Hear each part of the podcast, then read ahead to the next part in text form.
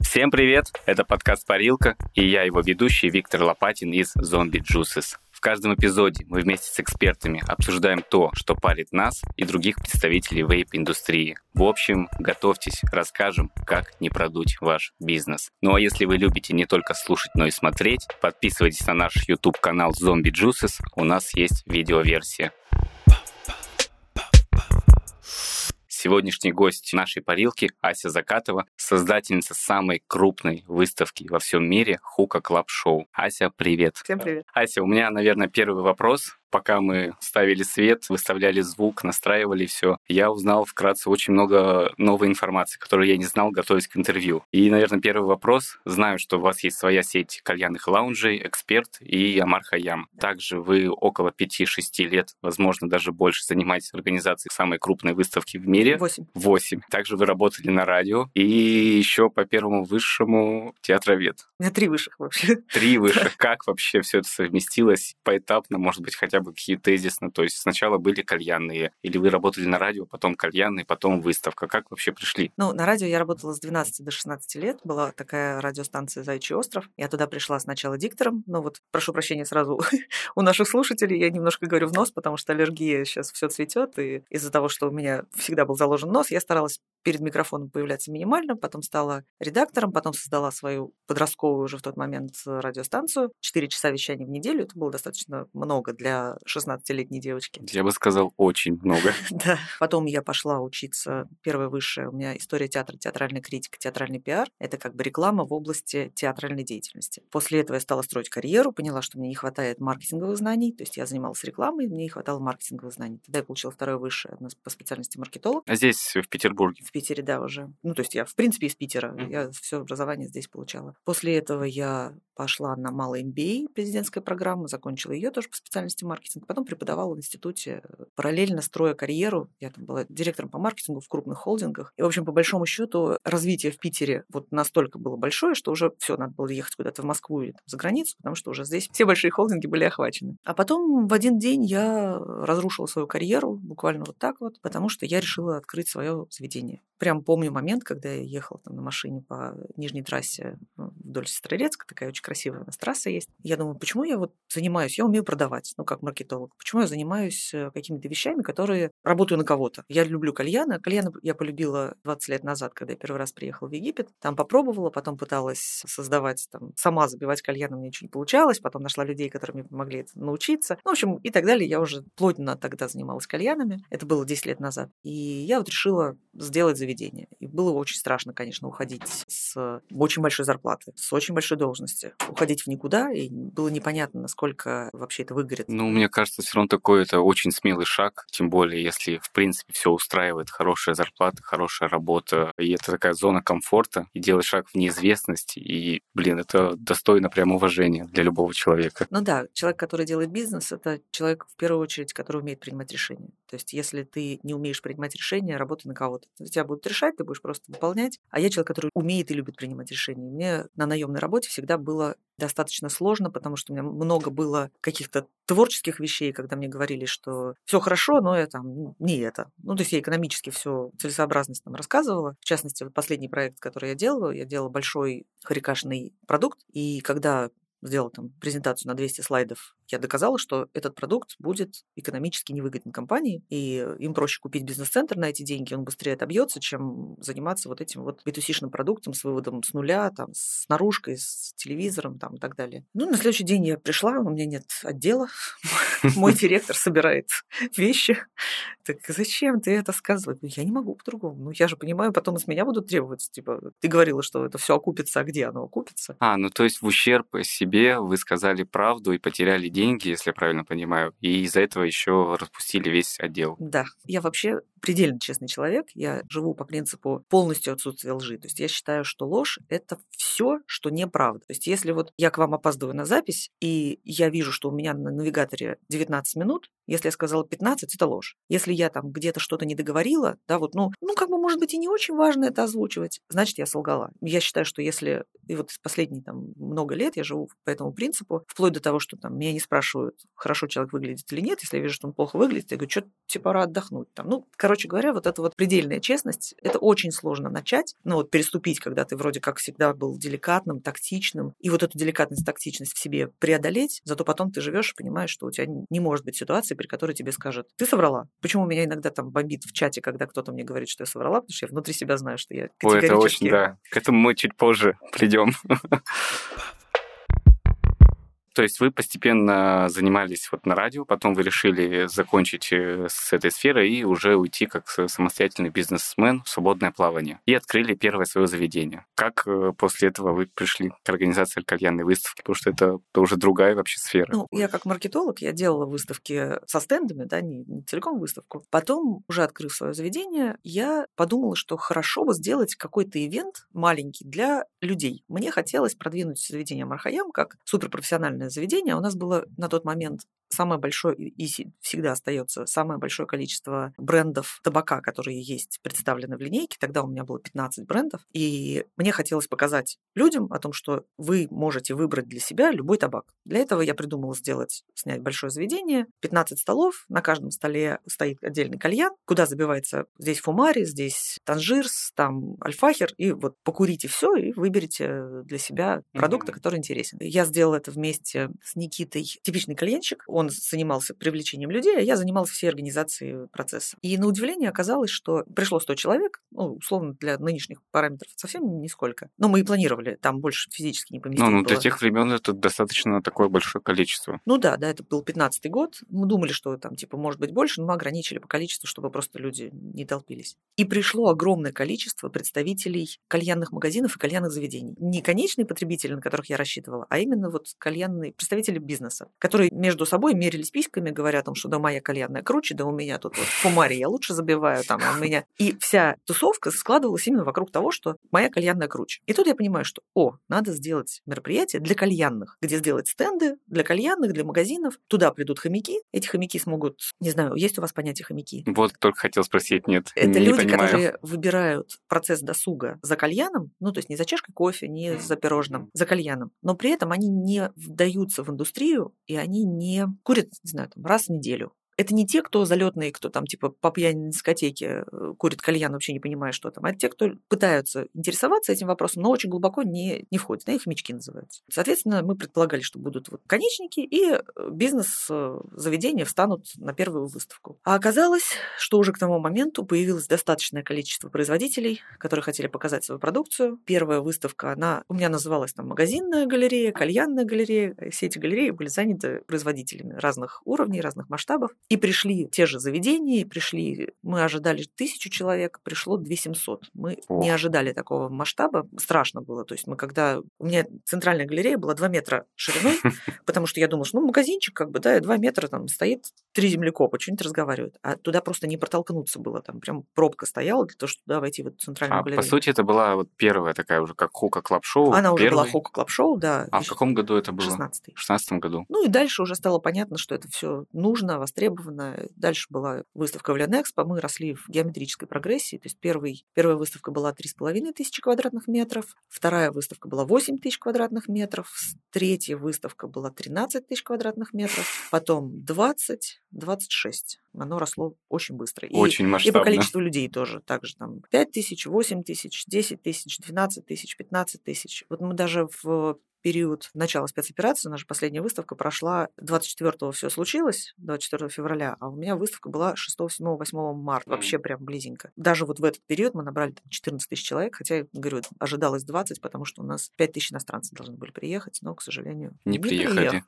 Не приехают. Но у вас вообще достаточно богатый опыт, то есть вы проводили и выставку, и в ковид, я помню эту историю, что вот эти вот качели, будет выставка, не будет выставка, отменяют, переносят, или все-таки будет будет. Как вообще вам удалось организовать выставку в ковид на такое количество гостей? То есть я представляю точнее, не представляю, как это сложно. Это ужасно сложно. Ну, понятно, что мы все в сером поле, понятно, что любое такое мероприятие, оно там юридически обосновано, но все равно это все по тоненькому. Когда мы провели 2020 год, нам крупно повезло, провелись за две недели до большого локдауна. На следующей неделе еще выставка прошла, но там уже было народу практически никого, все боялись. В 2020 году я только запретила приезжать китайцам, потому что я провела опрос, и сказали, что... Задала вопрос, если будут китайские компании, вы приедете на выставку? 30% людей сказали, нет, не приедем. Поэтому я запретила китайцам, все прекрасно прошло, было много народу, все были счастливы, все. Через неделю все закрывается, мы такие, аллилуйя, как хорошо, что мы провелись. Э, выставка в апреле во Франкфурте, которая должна была быть, не провелась уже, там, они заморозили деньги на три года всех компаний, все билеты, ничего никому не возвращали, вот они там три года лежали эти деньги до сих пор, пока выставка состоялась. Вот, а мы вот успели, и я думаю, ну, за год-то все пройдет, все же по ним думали, что это все, это очень коротко, но, в общем, в 2021 году за две недели до нас разрешили хоть как, во-первых, мы сдвинули на май, чтобы чуть подольше был mm-hmm. промежуток, за две недели до нас разрешили, в принципе, конгрессно-выставочную деятельность. Мы очень все сложно согласовывали, там прям, даже я не хочу рассказывать, насколько это страшно. То есть, когда ты реально сидишь, у тебя все болит. Вот, просто из-за того, что ты не понимаешь, что делать. Ты сидишь перед телефоном, ждешь, вот, ждешь, ждешь согласования, ждешь. Но в 21-м мы провелись, у нас был, были все министерства на площадке, КПИ, Роспотребнадзор, Минкульт, полиция, МЧС, в общем, все ходили, там 30 человек, потому что у нас еще помимо этого был концерт Моргенштернов в рамках э, выставки в ковид. Добили. Тимати на площадке был. Ну, в общем, короче говоря, 21 год, вот он, мы его провели с горем пополам со страшными согласованиями, После этого 22 год еще сложнее согласование, потому что уже все эти службы поняли какой-то масштаб, потому что изначально там кальян. Ну, там толпа за углом соберется. А тут, да, тут, тут все, значит, поняли, объем был еще сложнее, то есть в какой-то момент стояла угроза несогласования прямо вот прямо очень близко к выставке. Как только мне ее согласовали, началась спецоперация, начали отваливаться бренды. В общем, короче говоря, это все адски тяжело. Это такие нервы, это такие огромное количество отрицательных эмоций. Это подготовка выставки, это не кайф, это очень тяжело. А есть у вас, вот есть хука клаб шоу, есть вейп клаб шоу. Вы их как бы соединяете в один бренд или сейчас уже это как два разных проекта, две разных выставки? Есть ли вообще нюансы, какие-то отличия, как организовывается хука клаб шоу и как организовывается вейп клаб шоу? Может быть, какая-то специфика у тех и у других индустрий? Понятно, что все это очень близко, но, может быть, есть какие-то отличия. Ну вот мы пытались сделать хука и вейп клаб шоу в Казани, которую запретили. Запретили глобально, не только вейпы или только кальяна, просто запретили, сказали, на моей площадке такого мероприятия не будет мы попали, конечно, в страшную ситуацию. Страшную. То есть все, все ужасы, которые мы пережили на предыдущих выставках, меркнут по сравнению с тем, что мы пережили. Там есть куча теорий, что там было на самом деле. То есть из-за чего официально отменили эту выставку. Понятно, что вышел закон, законопроект, Нет, или это, дело это вообще не в этом? Дело, дело не в законе, дело в шумихе по поводу этого закона. И просто первые лица государства сказали, этого мероприятия в Казани не будет. В Казани нет, а в Москве тогда, то есть, или там уже разные структуры принимают решения? Да, да во-первых, разные структуры, там государственная площадка в Казани, то есть там государство сказало, это моя площадка, ничего, здесь э, все проще, потому что это все-таки частная история, но запретили-то не разобравшись на самом деле, потому что история про запрет малолеткам, у меня жесточайший контроль 18+, вот сколько мы ловим хейта на этом, стоит передо мной там 40-летний мужик, я вижу, что ему 40 лет, я ту и старше, он говорит, я забыл паспорт дома, я там из набережных Челнов приехал на машине, забыл паспорт, мы говорим, покажите права, а права у меня там в отеле. Иди в отель. Во-первых, это более профессиональное мероприятие, это не тусовка, но все равно нас запретили, потому что, ну, как бы под общую шумиху, что все, вы травите малолеток, вы наркоманы хреново, там, ну, это вся история. Ну, то есть, э, условно, некий мэр Казани или некое лицо, гослицо, Государство просто решил э, не брать на себя эту ответственность на фоне шумихи вокруг закона, что все там голосуют там, за запретом и так далее. Решил не брать ответственность, сказать, нет, я, мне проще запретить, чем разбираться, вникать и как, так в принципе, далее. большинству наших законотворцев ну, проще да, запретить. Согла- здесь соглашусь. Чем регулировать. То есть мы в Казани пытались совместить. Сейчас вот в связи с ситуацией мы провели в Казани 6-7 мая маленькое извинительное мероприятие для тех, кто купил несдаваемые билеты. Прошло все весело, много народу, бренды, которые стояли, были счастливы, там, прекрасное количество контактов, все замечательно. Вот, сейчас мы делаем 17-18 профессиональное веб-мероприятие в Москве, в Крокусе, 17-18 июня. Июня, да. 17-18 июня. Дальше у нас есть планы еще на одну выставку, не касающуюся ни кальянов, ни вейпов. О, вот это интересно. Это пока я просто не хочу анонсировать до того, как э, закончится вейп-выставка, потому что сместится фокус. Другое, это еще третье направление. Но это будет связано именно с табачной тематикой или вообще другая сфера? Это будет связано и не связано, скажем так. Не косметика? А как косметика связана с табачной Ну, индустрией? Никотиновая кислота, Просто многие компании вейпа еще начинают производить именно уходить почему-то в косметику, поэтому я спросил, может нет, быть. нет, это не косметика, это тоже dark market, э, мало мне приключений. Вот. Но это будет, соответственно, сентябрь, и будет еще в декабре выставка. Вот сейчас думаем, будет она чисто вейповая или все-таки с кальянами, потому что, как оказалось, я изначально планировала чисто вейповую сделать выставку, Мгм. но оказалось огромное количество кальянных брендов хотят все-таки участвовать, поэтому посмотрим, как будет. Но в целом понятно, что выставка, которая пройдет в сентябре, она будет называться что-то клаб-шоу. Что-то клаб-шоу так и назовем. Вот, а по- Потом не будет так. Хука и вейп что-то клав-шоу. То есть все-таки мы будем пытаться разделять, потому что это все разные аудитории. Даже кальянные и вейповые аудитории совершенно разные. Да, здесь соглашусь, но опять же, если раньше, там года два назад, то это были абсолютно разные люди. То сейчас, на мой взгляд, все равно это очень так они смешанные, и вплоть до того, что многие кальянные бренды выпускают там э, какие-то жидкости или э, одноразки там вейпа и так далее. То есть очень такой... И люди, которые курят кальян, они курят там теперь все. И одноразки, и кальяны, и, в общем, очень такая тесная история. А вот что-то там еще, это интересно. В этом была, на самом деле, суть объединения хука и вейп, потому что хука, кальянщики, они очень тугие уже. Они уже все возрастные, Мгм. они все консервативные. Если раньше там было по 18-20 лет, они создавали, креативили просто все время что-то новое, придумывали. Сейчас в кальянной индустрии нет притока молодой крови. Ну, то а есть, вейпы а куда они делись? То есть меньше молодежь перестала вообще курить кальяны? Просто мода сместилась. То есть в какой-то момент это было очень модно, потому что можно было поговорить. Это кальян, это выход в офлайн. Когда ты сидишь все время в телефоне, а тут ты можешь сесть с кем-то, ты не можешь в онлайне курить кальян. Это не индивидуальное средство потребления, да, это все-таки групповое. И ты приходишь в офлайн, и ты сидишь, обсуждаешь табаки, кальяны, обсуждаешь забивки, говоришь, круто, а если сделать вот так, а может, о, круто, я возьму, у меня там отец на металлообрабатывающем заводе работает, я могу выпилить кальян, сделаю образец. Ну, короче говоря, они все время. А сейчас уже два года ничего в кальянной индустрии не происходит. Ну, то есть никаких супер новинок. Все уже зарабатывают, все уже сидят на попе ровно, а вейп, наоборот, она сейчас растет. И растет она не за счет трувейпинга. Вот тот трувейпинг, они точно такие же старики, которые сидят, там это койлы, жишки, баки и прочее. Мехмоды собирают. Мехмоды, да, это та такая тусовка, которая реально там 5% от общего объема. А вейперы сейчас молодежные вейперы, они что только не придумывают. Понятно, что это во многом Китай, но все равно и при помощи Китая придумываются какие-то супер новинки, которые ну, реально интересны рынку, и поэтому выставки интересны. И в этом смысле тоже разница в аудиториях в том, что если кальянщики приходили в бизнес из других областей там, или просто из институтов, и они такие все творческие, такие неорганизованные, то вейпы, наоборот, идут из бизнеса и через понимание бизнеса. Поэтому делать выставку с вейперами гораздо проще, чем с кальянщиками, потому что вейперам сказано не позднее, чем 11 такого-то число. Да. Всё они вот готово. в 11 числа у них все собрано, и пакетиком они уже это дают. А кальянщики, ну, в смысле последний день подачи? Мы еще не начинали. Общем, у меня есть э, премия, которую я вручаю каждый год, которая называется «Самый организованный экспонент». То есть я прям отмечаю людей, которые к 11 числу все, все собрали, потому что в основном это все-таки такое все. Да, согласен, воздушные.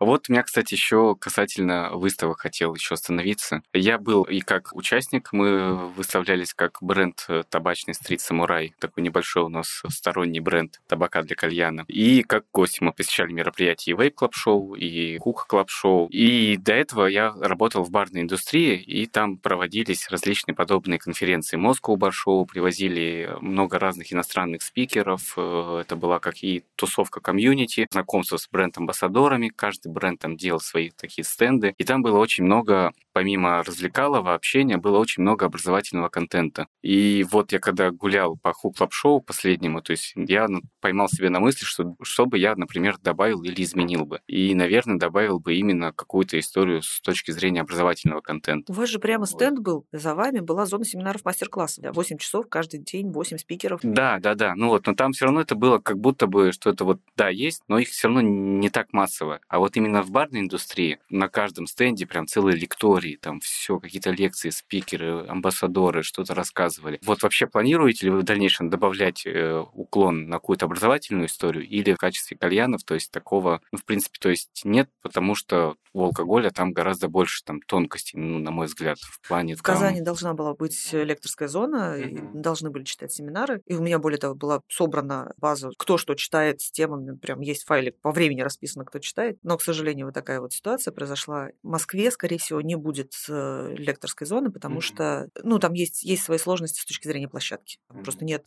э, необходимых площадей. А кого вообще обычно вы в спикеры приглашаете? То есть, если вот был лекторий, то есть это э, бренд-амбассадор различных брендов, и это какие-то медийные личности, или вы стараетесь каких-то полезные навыки, например, позвали там этого, буду рассказывать про маркетинг для кальянных заведений. Этот Мы у нас разных будет зовем. разных. Да, то есть у нас в 2022 году были лекции, начиная от маркировка и прочее, честный знак, там, серьез, логистика и так далее. Были те, кто про маркетинг вещал, были медийные личности, которые рассказывали, как создать блог и так далее. И были, например, психологи, которые говорят, говорили о точке роста над О, собой. круто. Ну, то есть э, ты работаешь, не знаю, у тебя одно заведение, и ты вроде хочешь второе заведение, но что-то тебя останавливает. У нас был один из психологов, который занималась травмами в перинатальном периоде. То есть если тебе в детстве кто-то сказал, и нечего тут свое мнение высказывать, ты этого не помнишь там до трех лет, но она, травма у тебя сидит. И вот она рассказывала, каким образом можно вытащить из себя вот эту детскую травму, преодолеть ее и идти дальше. Ну, то есть у нас Блин, очень раз, разные темы. Это круто. Был Это психолог, класс. который рассказывал, как работать с командой, как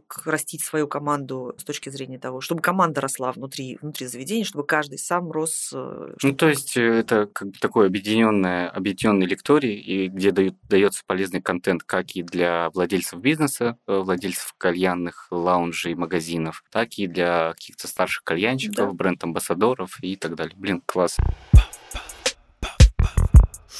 Следующий у меня вопрос, наверное, такой самый очевидный из всего моего списка. Хотел поговорить про последнюю выставку, вот как раз в Казани, которую пришлось делить сначала на две выставки, переносить в Москву. В Москве снова отменили и перенесли уже на июнь. То есть, когда заходил э, в чаты, разные телеграм-каналы, люди писали очень много э, каких-то странных комментариев, очень много хейта, я предполагаю, что вы словили из-за этих переносов. То есть, как вы вообще с этим справляетесь, как боретесь? Я понимаю, что это чудовищная нагрузка, плюс еще на фоне всех переносов. И когда вроде бы стараешься для людей сделать классный ивент на формате там, всей этой истории, которая происходит в Российской Федерации, и еще потом вот такие всякие обидные комментарии. Как вы это преодолеваете? Очень тяжело. Я вообще очень трепетно отношусь к человеческому мнению. Во-первых, я понимала, что перенос на 8 и 9 это полностью моя ошибка, и я там ее признала там публично. Позже, когда стало чуть полегче, когда я поняла, что на нас натравили бот-ферму, и что большая часть комментариев негативных это боты, которые заказные, и я знаю. А, вы даже знаете, кто это?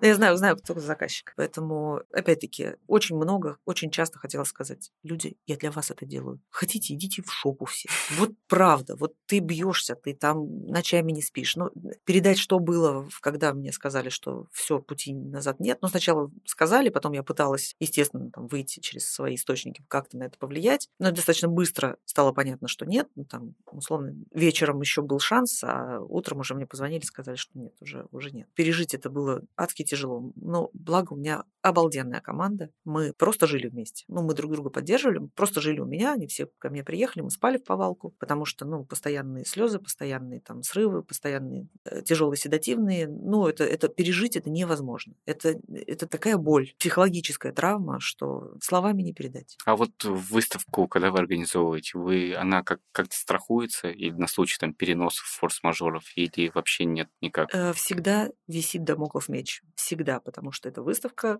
условно говоря, dark market. Застраховать, что выставку перенесут, ну, ни одна из страховых компаний не возьмется. Все понимают, и там все там, а, я взял невозвратный билет. Билеты. Ребята, каждый год есть риск. И каждый год мы говорим, есть риск. Берите возвратные билеты. Все все равно берут невозвратные билеты, потому что это ну, экономит, дешевле. Наверное, да, да, но ну, где-то сэкономил. Ну да, вот, вот работай. Ну, будь, давайте заниматься детским питанием. Ну, или не знаю, детское питание тоже рисково. Спортфитом. Спортфит тоже, тоже рисково, тоже могут там, притянуть за э, всякие... Одежда для взрослых. Для взрослых и толстых.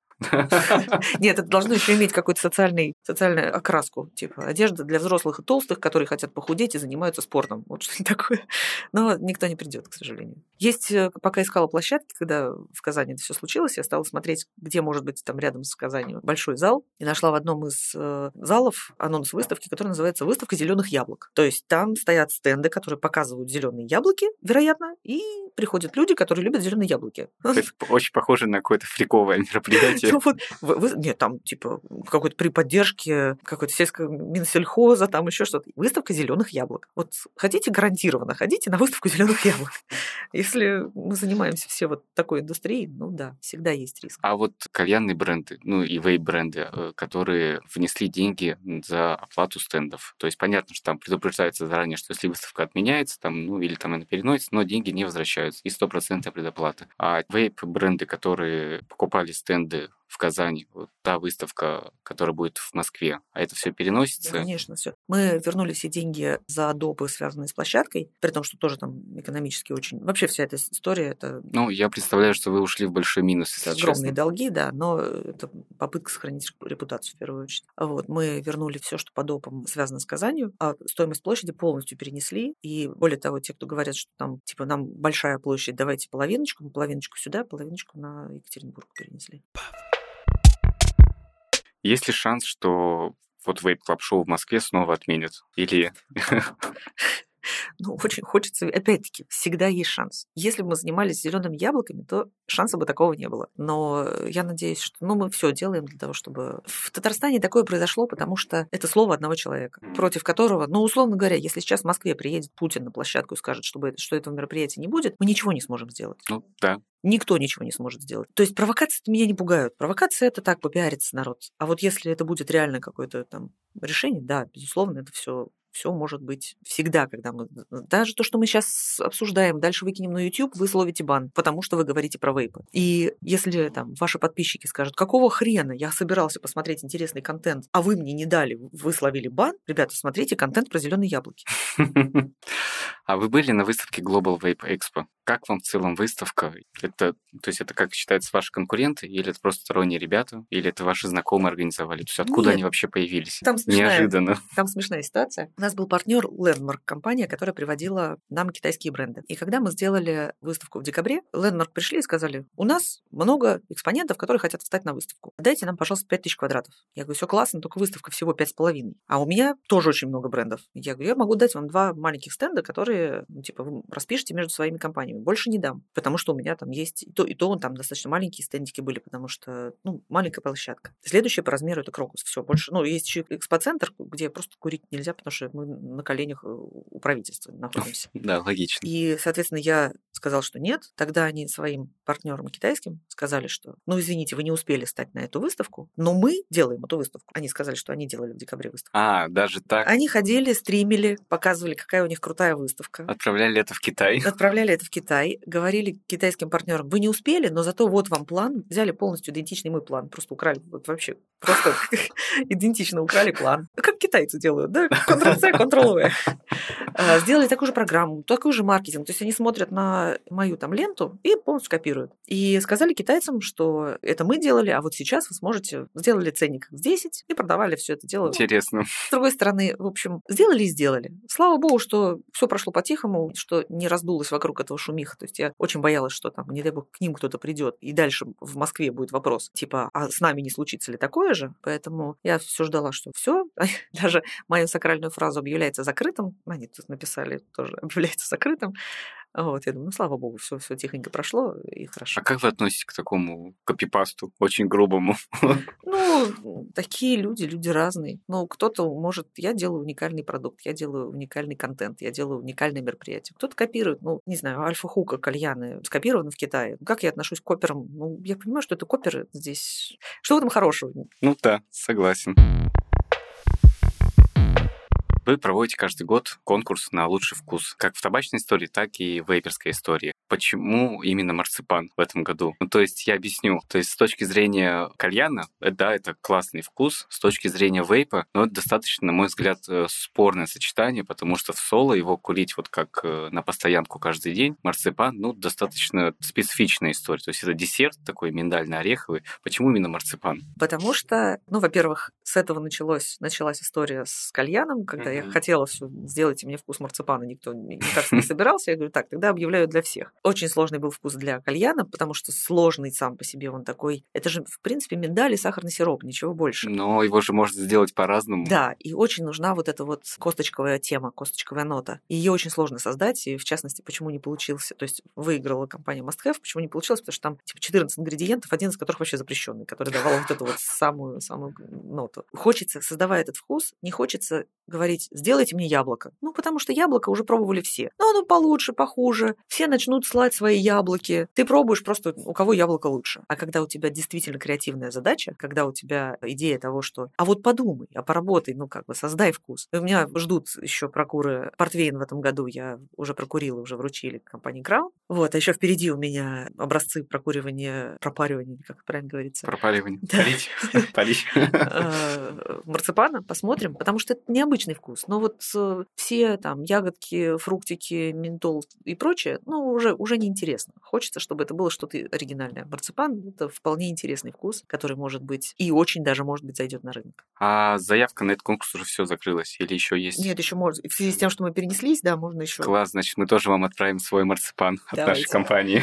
А главное, еще у нас будет конкурс миксология, который был в Москве. И он, по словам многих э, технологов, он был, ну, нерелевантен, потому что там сама механика была, что вейперы курили кальян, пробовали вкус, который в кальяне. И тут же собирали и из тут аромок. же собирали из, не из аромок, они собирали из готовых жиж. То есть они знали заранее, какие а, будут да, вкусы. Да, вот это, кстати, да, хорошо, что вспомнили. У меня тоже были вопросы, я просто не понимал, то есть как это то вот, есть, вот сделать. В, в, этом, в этом и идея, что мы хотим сейчас собрать всех жижечников в чатик и обсудить, как сделать этот конкурс, чтобы он был правильным, чтобы mm-hmm. технологи хотели участвовать, потому что им было интересно, потому что это нормальная технология. Мы там же в декабрь делали не очень сильно бум-бум были в вейпинге, сейчас уже лучше понимаем, поэтому вот я, если можно, приглашу вас тоже, да, чтобы, класс. чтобы как-то продумать этот конкурс. Ну, предполагаю, на мой взгляд, я, конечно, не технолог, но, скорее всего, что это именно то есть некий дается какой-то аромат, то есть надо воссоздать его. Ну, какой-то он должен быть замороченный, сложный, интересный. И ребята там из, не знаю, из предоставленных ароматизаторов тут же там как-то смешивают всю эту историю и создают вот этот вкус. Ну, вот это обсудим, потому что надо понять, какой спектр ароматизаторов должен быть представлен. Потому что если мы даем, не знаю, десертный, а у нас из ароматики никакой десертки нет, то, естественно, собрать его невозможно. То есть нужно будет обсудить, какие вкусы мы задаем. Ну, короче говоря, это надо обсудить. Я хочу сделать действительно интересным конкурсом. Да, вот в таком формате, да, я полностью поддерживаю. Это было бы очень интересно. Я думаю, что люди откликнутся бонус, потому что это, ну, прям прикольно. Мы всегда делаем работу над ошибками. То есть если мы понимаем, что где-то мы что-то не учли, в следующий раз мы пытаемся максимально сделать эту работу над ошибками, исправить, изменить. Так и клаб-шоу всегда росло, именно и прыгало выше головы всегда, потому что мы понимали, что, не знаю, слишком надымлено. Значит, нужно в следующий раз открывать двери. То есть мы каждый раз после выставки, там, две недели спустя, сейчас у нас не будет такого периода, потому что у нас не будет этих двух недель, мы садимся и разбираем с каждым человеком с команды,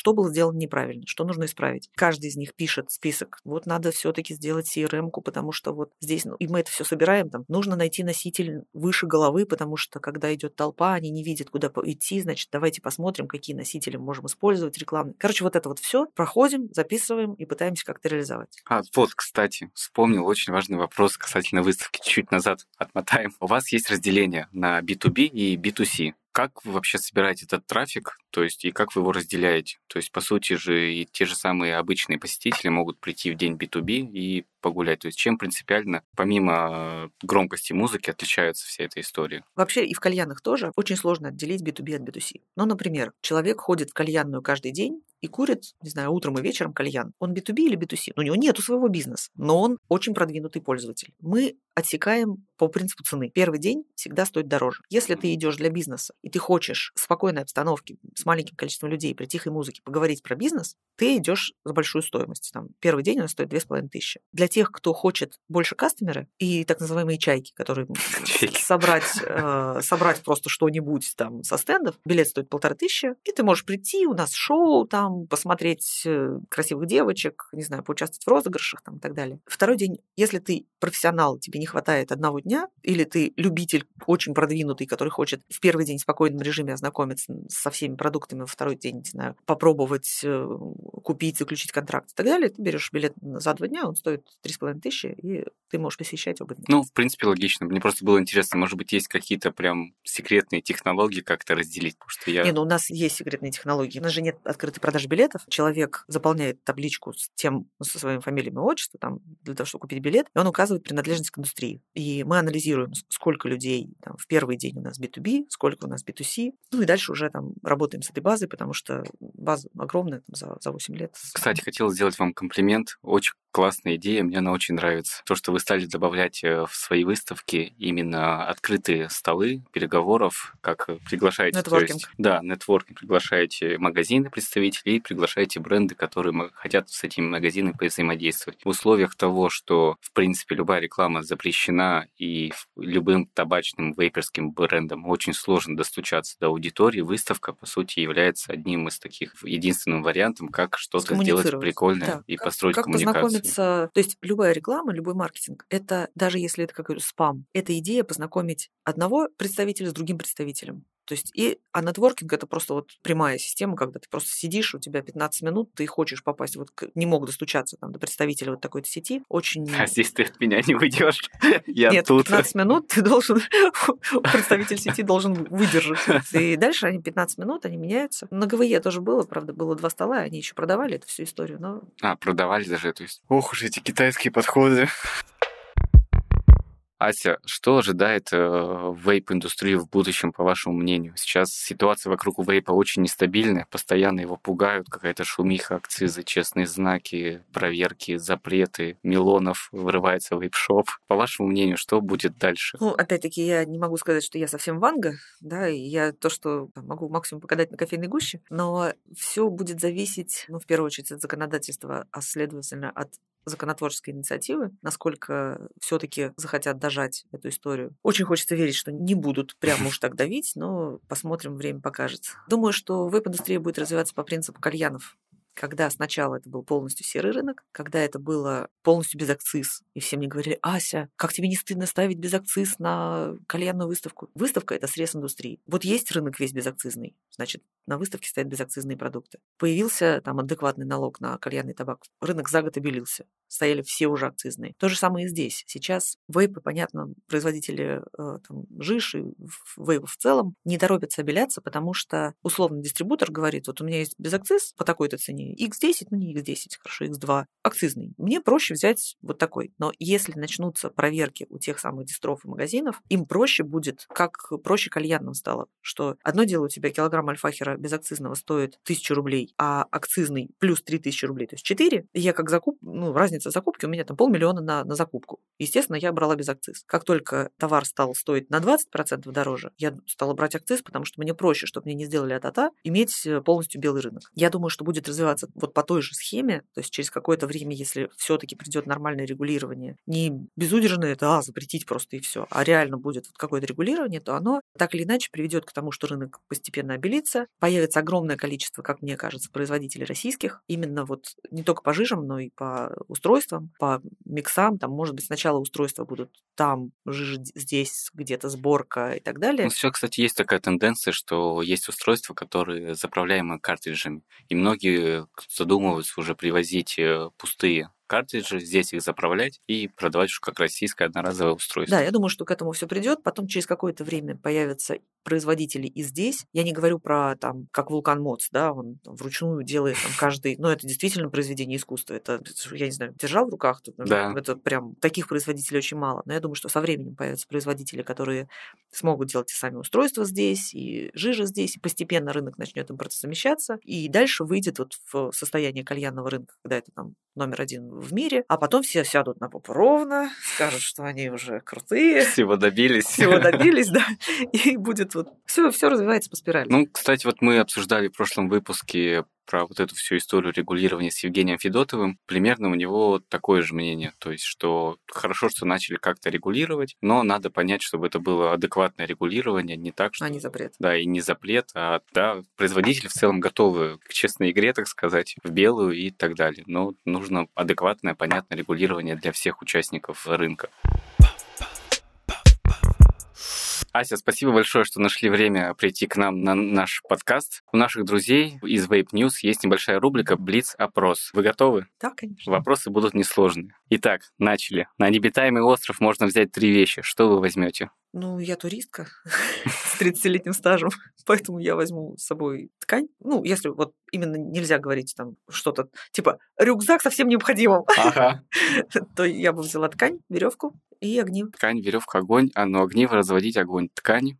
Для чего? Ткань, э, чтобы можно было сделать палатку, завернуться, сделать подушку, подстелить как простыню. Вы очень мудрая девушка. Я- У меня 30 лет опыта. Я понимаю, что если ты идешь по лесу и видишь валяющуюся веревочку, ее надо поднять, потому что веревочка это очень такая вещь, которую сложно сделать из природных. Ну, понятно, там лиана какая-то, если мы гипотетически продумываем, то веревка очень нужная вещь, которой можно подвязать ту, ту же тряпку, и она у тебя станет палаткой. Очень-очень тонкий подход. Теперь интересный Не вопрос. стала бы брать ни кальян, ни вейп. Если про это речь, то я бы не стала. Не самый очевидный ответ. Чем-то более, более практично бы заменила. Лучший город для проведения выставок в России. Ой, смотря... Ну, Питер хорош, но он был очень хорош, когда это были иностранцы. Им было близко ехать с запада. В сложившейся ситуации, наверное, Москва точки зрения локации, но так как в Москве нет хороших, адекватных по цене площадок, потому что понятное дело, что Крокус это 10 раз дороже, чем Казань. Казань в случае, если бы не было вот этой всей ситуации, потому что там потрясающий, очень крутой комплекс был. Но она очень красивая летом и весной. И Казань очень хорошее время, и, главное, очень крутой комплекс. Ему 4 года, он ты заходишь туда, дорогим пластиком пахнет. И там очень удобная логистика, там Аэроэкспресс идет из центра города 25 минут по цене 45 рублей за билет. И цены еще где-то есть. Из аэропорта теплым переходом, но на Казань я обижена, понятное дело, по понятным причинам.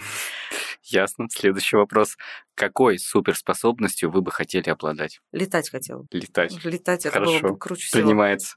Какой кальян стоит у вас дома? У меня стоит два кальяна. Один э, MIG 2.0, э, это МИГ, немецкий кальян в сборе 22 килограмма. Ох, И второй это Золотой Стерхов, который сделан нашими российскими ребятами, очень крутой, очень красивый. Я его, у меня один кальян, который я курю, когда отдыхаю, другой кальян, который я курю, когда работаю. У меня у стола. И... здесь я должен добавить мое уважение. Просто один весит 22 килограмма, другой 15,5. И их просто не, не, не потаскаешь туда-сюда. Ну, еще у меня есть кальян для путешествий. У меня есть кальян для путешествий, если я еду на долгое время, там, на месяц куда-то с большим чемоданом. Это вот такого размера кальян. Есть кальян, если я еду ну, там, на неделю и больше, а если я иду в поход, у меня есть пластиковый кальян. То есть я всегда с собой беру Подготовленная леди, я понял. О чем вы мечтаете? Португалия, кресло-качалка, тут кальян, тут бокал портвейна, а там океан. Отлично, принимается. Каким вы видите свой идеальный день? В трех словах. Просыпаешься, вот так вот блокаутные шторы, луч солнца прорезает темную комнату, а у тебя нет выставок. Спортивный костюм или аккуратное, красивое черное платье? Не, спортивный костюм, конечно. То есть черное платье, безусловно, надо и в какие-то моменты, но я ужасно не люблю краситься. То есть для меня сделать косметику это целый ритуал, поэтому я, конечно, спортивный костюм. Я работаю так, я сижу с хвостом за компьютером. И когда мне говорят, сними бэкстейдж, как ты работаешь, это так всем интересно. Я говорю, ага, вы видели меня в растянутой пижаме, который с черными кругами под глазами сидит за компьютером. Если бы вы запускали свой продукт, не обязательно он должен быть из вейп или кальянной индустрии, то что бы это был бы за продукт? Я сейчас, у меня есть крутой концепт общепита, просто у меня физически не доходят руки. Мне кажется, я придумала идеальный общепит. Опять-таки. Но это никак не связано с кальянами. Нет, вообще получается. есть... Я хотела производить свои снеки. У меня есть идея, которая... Да, это не связано с кальянами. Точно бы не стала производить ни кальянную продукцию, ни вейп-продукцию, потому что я не умею продавать. Ну, вот, вот это весь отдел продаж, там вот всю эту историю выстраивать. Это скорее было бы заведение с крутым концептом. Два концепта. Один был очень актуален до всех этих пандемий и прочего, такого премиального ресторана, но сейчас все изменилось. Зато сейчас придумала фастфудный проект. Ну, сейчас когда вот сейчас, когда выставки закончатся, я пока не знаю, когда, я все-таки хочу его реализовать. Класс. Кого из звезд хотелось бы привести э, на вашу выставку? Любых звезд, не обязательно из э, табачной индустрии. Ну, к примеру, у Евгения Федотова была коллаборация, как он рассказывал в прошлом выпуске с Дрейком. Я очень люблю Оксимирона. Ага, интересно. Я вообще считаю, что это ну, вот лучшая современная поэзия. Вот в понятии современной, в понятии реально хорошей поэзии я очень трепетно отношусь э, к поэзии. Если, например, там, мужчина говорит, я тебе посвятил стихи, все, это будет последняя его фраза по отношению ко мне, потому что я ненавижу непрофессиональную поэзию. И наоборот, испытываю экстаз, когда вижу ритм, рифму, четкие слова. И в этом смысле, когда Окси был еще здесь, в России, все время, он еще тогда как раз был период, когда он не выступал, у меня всегда была мечта о том, что просто пригласить его, чтобы он был там хедлайнером, просто пожать ему руку. Потому что это вот я считаю, что это один из крутейших людей современности. Я, наверное, с оператором Эдуардом с вами соглашусь. Пять крупных стендов или 15 маленьких? Пять крупных и 15 маленьких. А, вот так вот. Потому что крупным стендам нужно показать себя во всей красе, а маленьким стендам надо дать шанс выставиться. Потому что, в принципе, все выставки, то есть вот этот стандартные стендики маленькие, они для меня в большой минус, потому что только застройка стоит дороже, чем я продаю. Но это возможность вырасти в тот самый большой бренд, который встанет впоследствии на большой стенд. У нас, например, бренд Spectrum стоял на нашей первой выставке вот такусеньким стендом, к ним стояла очередь. На следующий год они уже взяли побольше, там, Must Have стоял 12-метровым стендом. На будущий год они взяли 70, по-моему, 4, потом 168, потом 500. То есть они сами над собой растут, и я должна дать шанс. У меня же был конкурс Хука Ин, Hook Innovation. Я давала бесплатные стенды для людей, которые придумали какую-то инновацию. Для того, чтобы эти люди... А, вот даже так? Да, потому что это было... То есть был конкурс, я принимала заявки, мы с жюри оценивали, что есть ли в этом действительно инновация. И, кстати, анонсирую, еще не рассказывали об этом, у нас будет Vape In конкурс. Конкурс вейп-инноваций. Угу. Здесь не будет, ну, не нужно там давать стенды, потому что, ну, как правило, это все бренды уже стоящие на выставке. Но мы будем оценивать э, реальные инновационные решения в вейпинге. Именно в устройствах или в жидкостях? Или все вместе, в принципе, в, в индустрии? принципе, да. Технологическая инновация. Ну, то есть это может быть там жидкость, у которой какая-то уникальная характеристика, которой до этого не было. И бренд может презентовать, сказать, вот смотрите, вот у нас там жидкость без вот этого, или наоборот, с, вот с чем-то. Блин, как круто. Это будет самый оригинальный форм-фактор. То есть вот китайские все эти штуки там в виде молока, зайчиков, там еще вот самый, самый интересный, самый смешной, самый неожиданный форм-фактор. Или там вот э, в технологию, там условно у Гивенса там переключается вкус, и ты куришь один, потом переключил на другой. Это тоже инновация. Есть у Пафа вот эти вот штуки, которые в телефон втыкаются, куришь только бачок, ну, в, в, в разъем. Вот какие-то такие инновации. Потом самый оригинальный форм-фактор. Потом самое оригинальное дизайнерское решение. Буду оценивать не я и никто из вейпов, а будут оценивать дизайнеры потому что из вейпинга все предвзяты. Здесь мы оценим исключительно эстетическую сторону. То есть как он курится, курится ли он вообще, будем смотреть только дизайн. А это как отдельное направление в этом конкурсе, как да. отдельная номинация? Да, отдельная номинация. Ну, в общем, короче говоря, мы будем делать... Э, вообще у нас будет очень много таких соревновательных историй. Во-первых, у нас будет самый эффективный ресурс. Это когда мы раздаем всем брендам промокод, бренд там размещает у себя информацию, и мы сможем понять, чей канал коммуникации с конечными потребителями более эффективный. Скидка одинаковая везде, но человек, допустим, сидит в чате жижа, и вот он увидел, он воспользуется именно им. И мы посмотрим тоже самый эффективный ресурс, самый эффективный блогер, вот мы смотрим, делаем выгрузку, будем это вручать. И у нас еще будет голосование за бренд года. Оно будет голосоваться прямо там, на площадке. То есть люди извне, кто не находится на площадке. Они не могут голосовать. Они не могут голосовать, чтобы не получилось так, что там, типа, отправил в офис сообщение, слышите, чуваки, или в какой-нибудь чат, не знаю, авточат, э, проголосуют. Или в китайский бренд какой-нибудь, в Китай на мануфактуру. Да-да-да. То есть он будет по геолокации, нужно будет э, выбрать там лучшие электронные сигареты, лучшие жижи, лучше там, ну и так далее. Проголосовать, и мы будем в конце выставки. А это уже будет вот на этой выставке, которая будет в июне. июня. Блин, класс, очень ждем. Очень ждем. Ася, спасибо большое, что пришла в гости. Расскажи, где Спасибо, тебя можно посмотреть, почитать о ваших выставках. Я так понимаю, что телеграм-канал ваш? Да, в первую очередь это наш телеграм-канал. Наверное, ты дашь ссылочку в описании. Дальше, если просто про меня, то можно просто в гугле забить Ася Закатова. У меня куча всяких интервью, всяких э, историй. Но я коммуницирую в основном через телеграм-канал и очень редко коммуницирую через инсту, потому что мне часто туда пишут, а я не успеваю физически там мониторить эту историю. Поэтому, если там надо найти меня лично, ВКонтакте забить Ася Закатова, я там одна такая Класс, все, спасибо большое. Спасибо вам, спасибо, что позвали.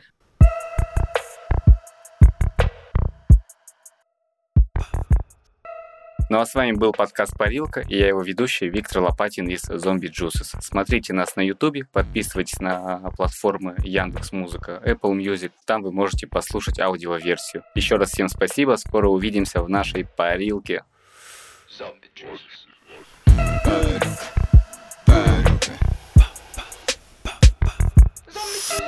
but